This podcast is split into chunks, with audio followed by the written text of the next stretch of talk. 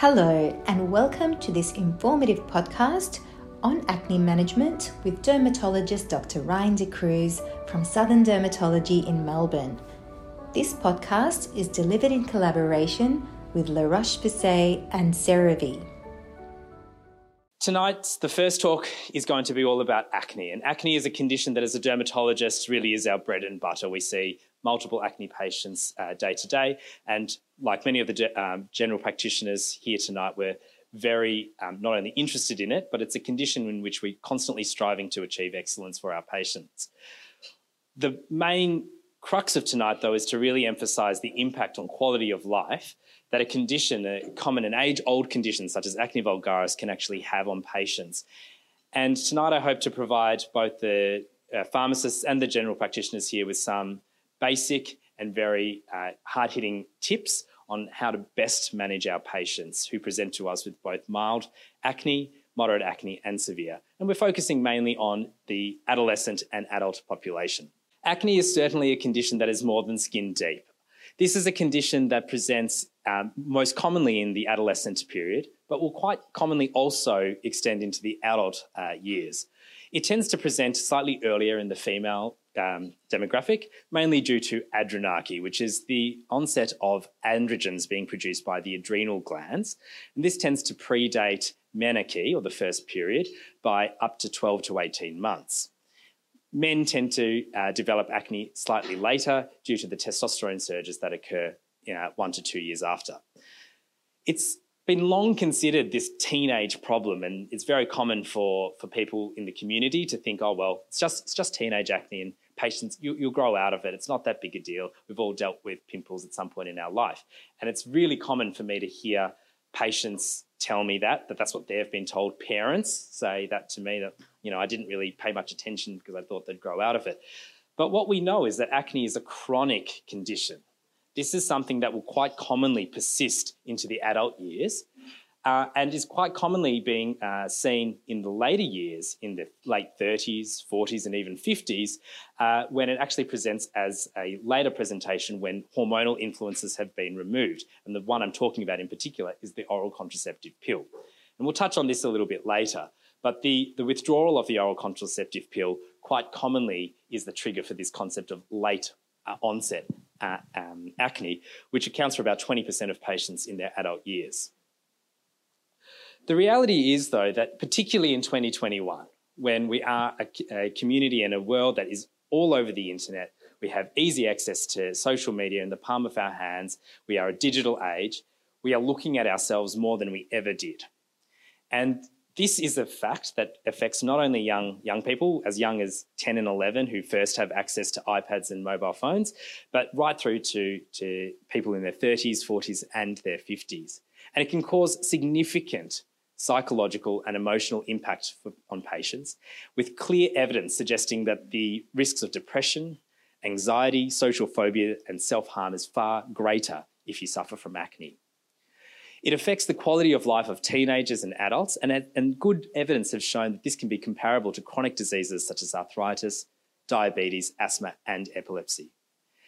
And the problem is that these feelings of despair and distress can actually be far greater than potentially more visible diseases such as psoriasis or atopic dermatitis. And this is where the doctor patient relationship, or indeed the pharmacist patient relationship, cannot be underestimated because it is we who have medical training, pharmacist training, who have access to prescription medications, can genuinely make the biggest difference to the quality of life of these patients. Ultimately, treating a patient with acne requires a heightened level of empathy, support, time and understanding of this chronic disease of the patient. And with that, I'd like to introduce a patient that I met actually quite recently.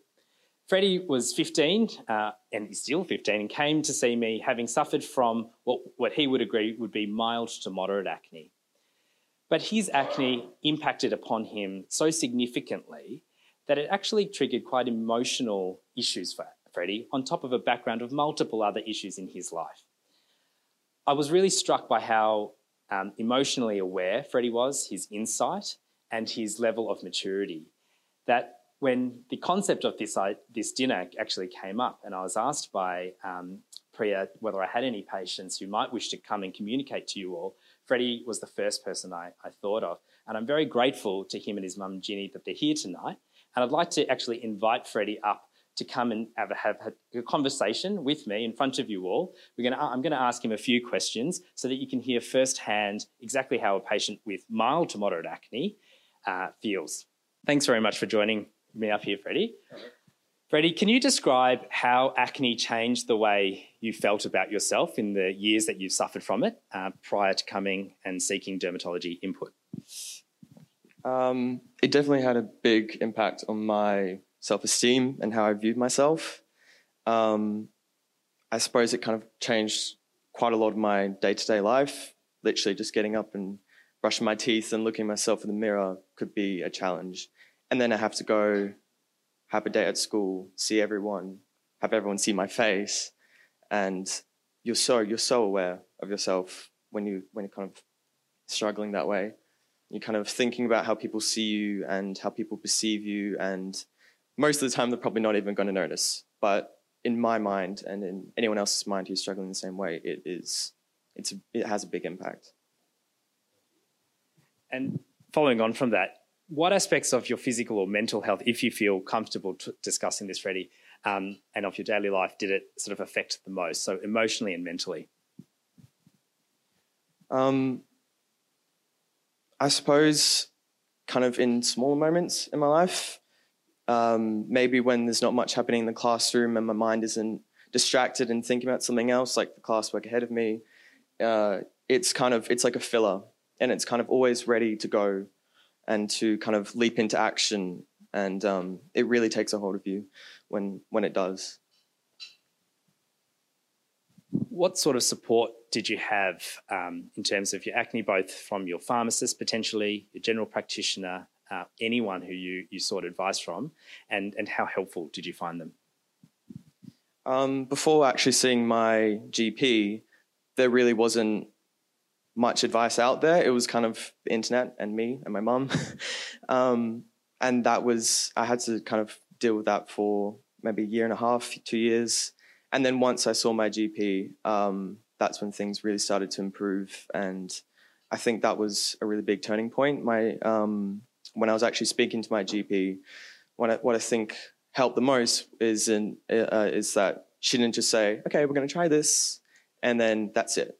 You're going to go away and that's going to be that. It was, we're going to try this. If this doesn't work, then we can do something else. Here's how we can do it. This is how long it's going to take. Having that plan and having that kind of, I guess, almost an end result in sight is really kind of uh, important in terms of not demoralizing myself. When you have no end in sight and no plan, it's kind of, you feel hopeless. Um, and visual cues from her were very helpful, that she was nodding and understanding and smiling and saying, yep, we can take that on. That was really important, and it kind of helped me feel strong enough to explain to her what was going on in in my head. Um. I think you've touched on this already, but if you don't mind elaborating, um, what interactions with your healthcare provider, so I think that's your GP and myself or anyone else you have seen, uh, would made the most impact for you, both positively or negatively? Um, I feel kind of the positive affirmations or re, re, reaffirming things, sorry, um, were, what were really important. She, I could tell that she understood and that Ryan understood when I went to see Ryan. It was, um, it, it definitely improved kind of my mental health and those filler moments when I'm sitting in class, they started to disappear. When I knew I had a plan and I knew I'd have things ahead of me that were going to help, that was that was really important for me, and I think that it's um, it's really important that when someone does come and see you, that you do tell them that it we are not going to give up, and that we can make it better. If this if this doesn't work, then we are going to try this, and this may work too. If it doesn't, that's fine. We'll try something else. Everyone put their hands together. Thanks so much. Thank you so much. So I'm sure you all agree. I mean, Freddie's 15, and uh, to get that many words from a 15 year old is pretty phenomenal. And uh, hence, I was so struck by him and, and so grateful uh, to him to be here tonight and give you his honest words. So, with that, I'd like to move on to one of the key take home messages for today, which is it is really important as a healthcare professional to assess the impact on quality of life and how acne can impact on the day to day living of both adolescents and acne, uh, adult acne sufferers. Um, and to aid with this, we're very fortunate to have a validated 14 question, quest, uh, sorry, 14 question and answer self-reported questionnaire that uh, scores the impact of a patient's acne on their quality of life using a visual analog scale. So this is a, a questionnaire that has been uh, initially um, devised in, by a team of dermatologists in France and has been adequately validated in hundreds of patients. It takes less than three minutes to complete and really doesn't require any time from the healthcare professional's point of view because it is simply a questionnaire that you can pay, place in front of the patient either in the waiting room or while you're writing some notes. These sorts of questionnaires can be really eye opening because you can assess a patient who presents to you with uh, objectively mild to moderate acne. And you might think to yourself, it's not that bad. I see a lot worse. I don't know what they're on about. But this is where actually asking the patient to objectively quantify how it affects them emotionally uh, and physically can be very important and help you stratify your treatment plans. And it provides a standardized and meaningful insights into their emotional state, particularly when communication can be difficult. And we know this of acne sufferers. We know that they are not necessarily going to express in, in all the words and, and visual cues that you might like exactly how they feel at that moment in time. And as a busy healthcare professional, you've got the last 15 patients that you're thinking about, worrying about, the fact that you're running 50 minutes late, all in the back of your mind. So, doing such a scale can actually really help stop you in your tracks and take notice of the patient in front of you. This is the questionnaire that I'm referring to, which is the uh, adult, sorry, acne impact on adult daily life. As I mentioned, it, it's very quick to, to do. And it's actually, if I'm not mistaken, going to be included in your take home packs tonight. So I really encourage you to have a good look at it uh, and even reach out to the team at La Roche Posay if you're looking for any tear off pads in the future. It will be something that we'll be able to send to your clinics for you to have and use on a day to day basis. And in the dermatology sphere, we've been using a similar scales to this uh, for psoriasis for, for several years and more recently for atopic dermatitis. And the Australian government have recognised that quality of life is so important for these conditions that uh, for atopic dermatitis, it's actually one of the requirements that we do a, a quality of life index score, both pre biologic agent and for a continuation script. So that is actually how much importance we should be placing on scales such as this. So, to, to finish off my presentation today, there are sort of five things that I, I would like you to take home from a uh, dermatologist to general practitioner and pharmacist point of view. The first point is I, I would like everyone to be able to classify the acne that they're seeing and to stratify it, to identify those patients who have abnormal hormone, hormone profiles, to choose the best tolerated uh, retinoid and antibiotic combination for the patient in front of you, and have an understanding of the best adjunctive skincare and obviously, finally, to recognise when you do need to refer a patient to someone like myself, like Ashling or Francis, whom you'll hear from later tonight. So, with regards to acne, there's really three things that I think you need to be able to do with the patient identify whether they've got comedonal acne, papulopustular acne, cystic acne, or a combination of the three and to recognize that comedones, which are enlarged blocked oil glands, actually need a process of extraction. So they need to be physically removed from the patient because it's almost impossible to remove them without a, physical therapy in conjunction with medical therapy. To identify those patients who have inflammatory acne versus non inflammatory acne, and I'll show you some photos in a moment, and to identify the severity of the patient. And I, I, personally never do pustule counts or papule counts, which have been described in the literature. It's either mild, moderate, severe, but more importantly, it's severe in terms of the impact of the quality of life. So that's where the scale, as discussed earlier, is very important. A quick word on the pathogenesis of, pathogenesis of acne. So we know that this is an androgen dependent process. The androgens or the male hormones are the starting point. They work directly on the pilosebaceous unit.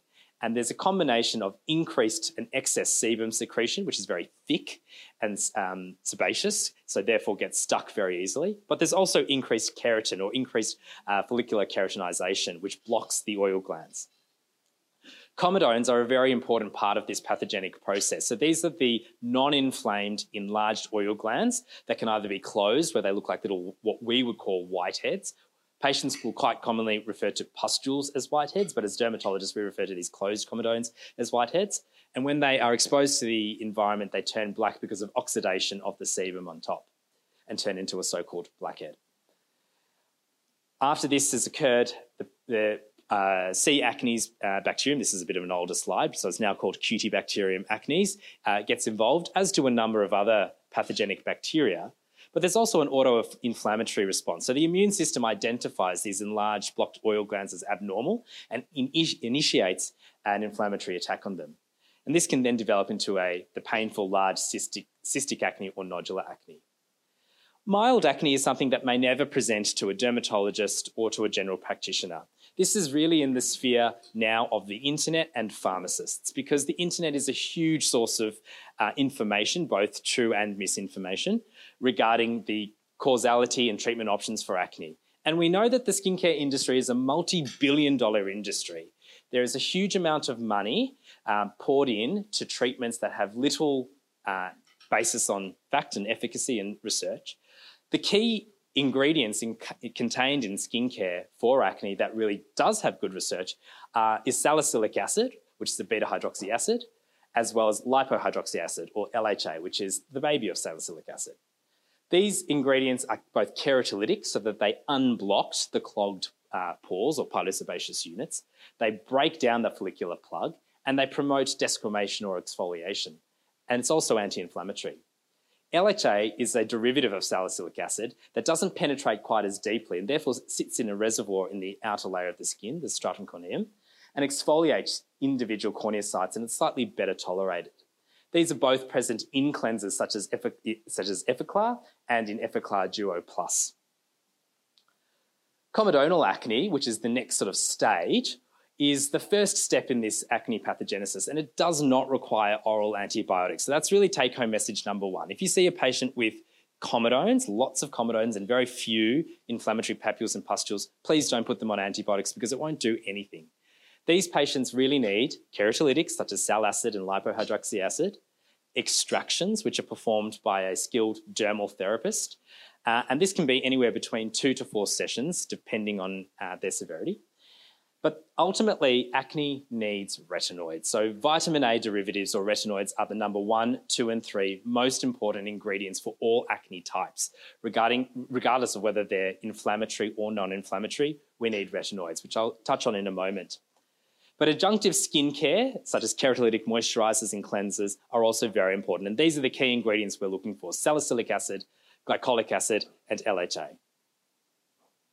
So what are the retinoids that we use first line for acne? This is the list of the currently available topical retinoids in Australia. And I have put in blue the top two that I use personally. That's Epiduo Forte, uh, which is a product by Galderma, and Acnatac Gel by Viatris, which contain adapalene and benzoyl peroxide.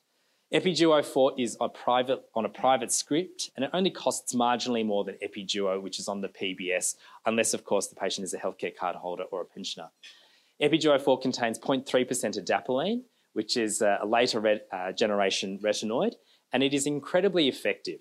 What I want to point out is that in nowhere on this slide do I, can, do I list benzoyl peroxide or BPO by itself.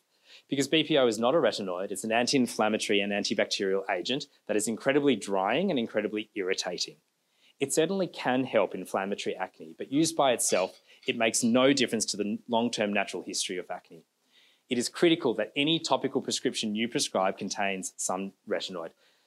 Epiduo, Differin, and Tretinoin are all valid options as well. I choose Epiduo Forte because of the higher strength of adapalene. It's comparable, um, if uh, sorry, it's com comparable uh, level of irritation uh, to, to um, Epiduo, and I choose Acnatac for the patients with mild, uh, more sensitive skin who simply cannot tolerate any BPO at all. The newest uh, topical retinoid on the market is trifarotene or Aklief, uh, which is yet to be determined in my mind as where it sits in terms of the hierarchy of topical retinoids. But what we know, it's, it's being marketed for patients with significant truncal, so back and chest acne. The key points here is that all topical retinoids are irritating. That is a fact. When you combine them with benzoyl peroxide, they're going to be even more irritating. So I ask patients to use moisturiser before and after their topical retinoid application. My favourite moisturisers are Lipikar Balm and CeraVe Cream.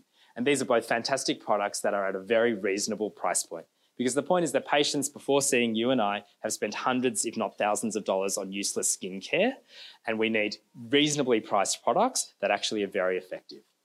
I use the retinoid three times a week to begin with, and I slowly increase it to five to six times per week, depending on the patient's tolerance. I use a gentle soap free cleanser once a day because we know that soap is also drying and irritating. Ideally, they'll contain some ingredients that will boost their efficacy in terms of anti inflammatory um, action. Therefore, I use cleansers with a bit of zinc, which has got good evidence, and niacinamide as well.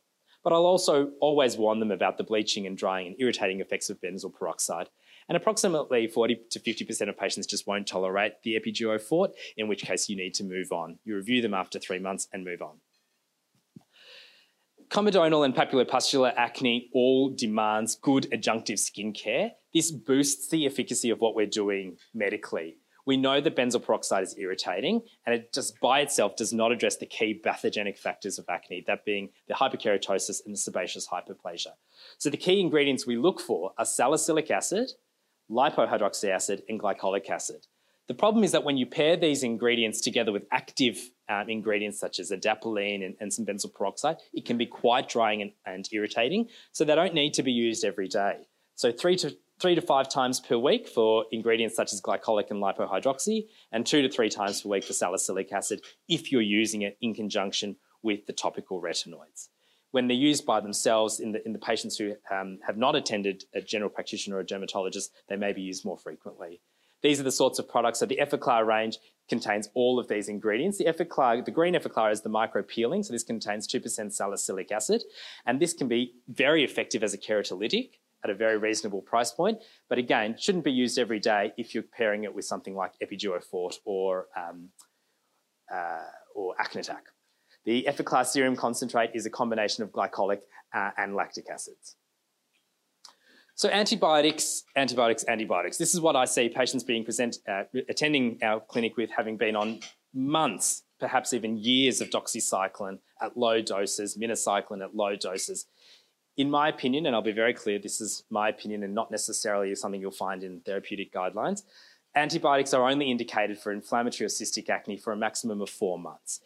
If a patient is failing to achieve the goals, as Freddie mentioned earlier, they need a plan. So they need a plan B post antibiotics, and antibiotics should never be used by themselves because they don't address the key pathogenic factors of acne. They don't address the hyperkeratosis and they don't address, address the sebaceous hyperplasia.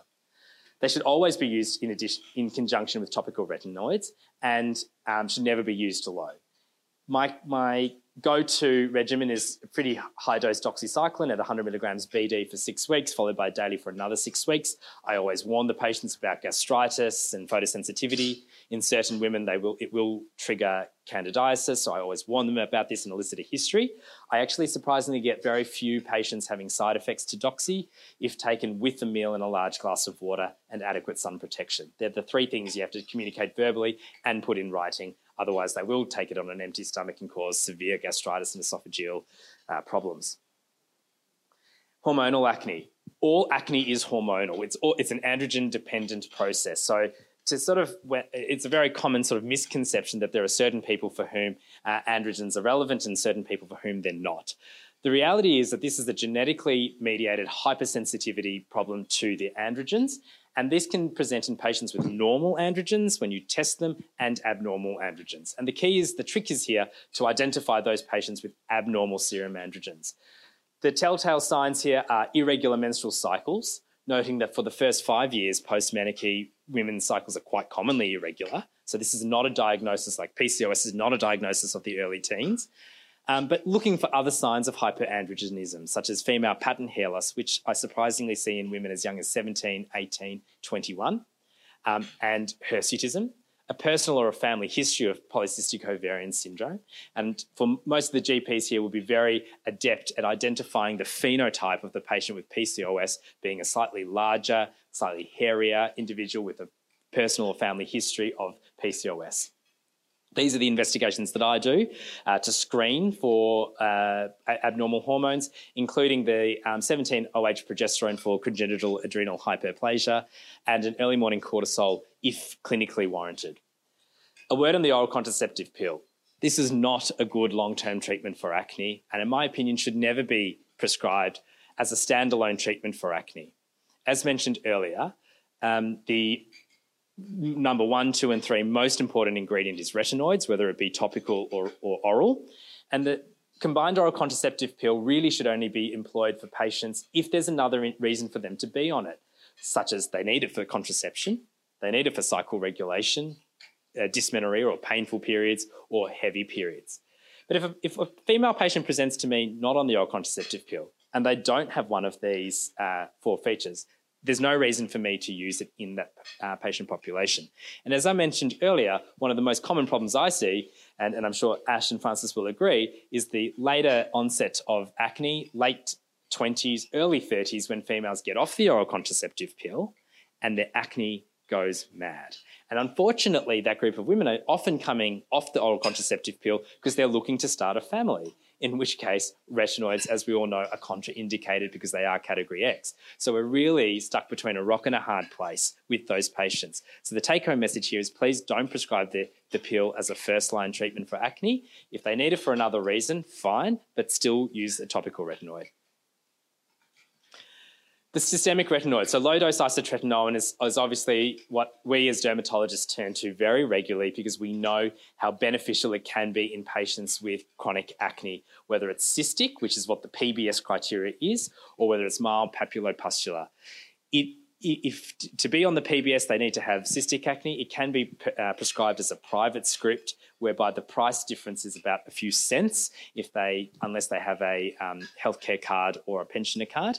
But the reactive is the re reality is we now use it in patients with moderate to severe acne, those who have failed antibiotics and topical therapies for four months, and that which is starting to scar. Because obviously, once they've developed scars, this is almost impossible to improve without spending thousands of dollars on laser.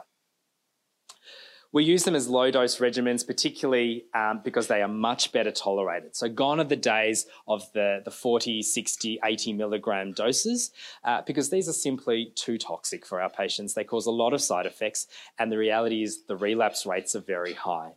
The research shows that the low dose regimen is equally as effective in terms of those high dose regimens, but in my personal experience, the relapse rates are much lower and it's much better tolerated. So it's very common for me to have patients on doses as low as 10 to 20 milligrams, starting three times a week, slowly up titrating to maximum of 20 milligrams daily.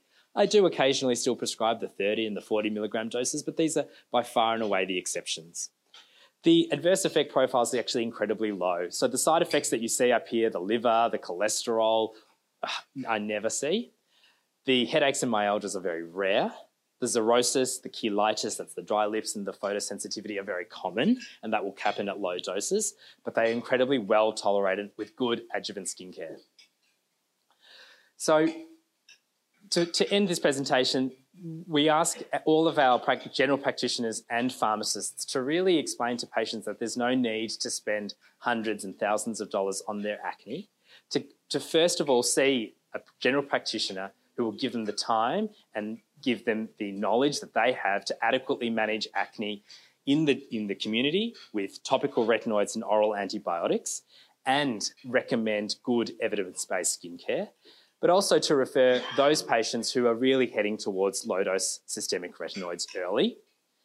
And we also ask general practitioners to consider referral for comedone extraction, which is a sort of a little known phenomenon. It's certainly nothing you learn about at medical school. It's nothing you re really even learn as a dermatology registrar. And it's not until you're actually in the uh, big bad world practicing that you realize how important these are.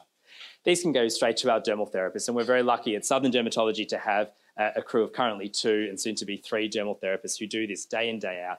And patients see uh, for themselves the impact that it can make so it's very uncommon for me to see acne patients regularly because once we've got them on the appropriate treatment plan and have a finite end date, they then uh, are left to see our dermal therapists and our dermatologists, dermatology nurses and uh, are very happy. So that's the end of my presentation. Thank you so much for your time. Thank you for joining us. Download your acne assessment tool and feel free to request La Roche Posay and CeraVe samples and further information as part of this podcast. Please visit www.healthcert.com and click on the blog link for more information and the resources.